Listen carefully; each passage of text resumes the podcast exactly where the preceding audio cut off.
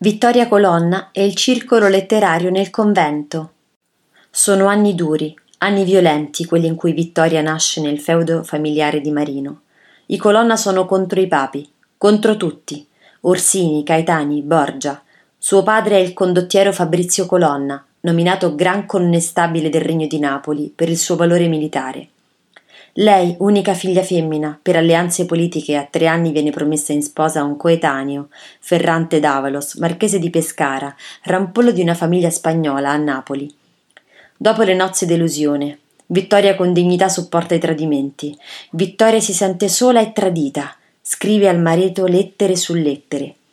Nel 1525, dopo la vittoriosa battaglia di Pavia, Ferrante muore a Milano a 36 anni per i postumi di alcune ferite.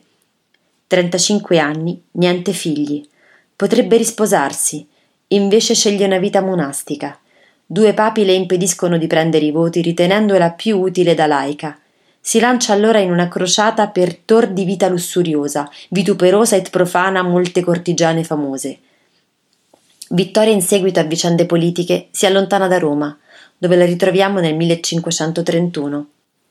A Roma crea un suo circolo nel giardino del convento di San Silvestro in Capite, luogo di incontro per discussioni teologiche e artistiche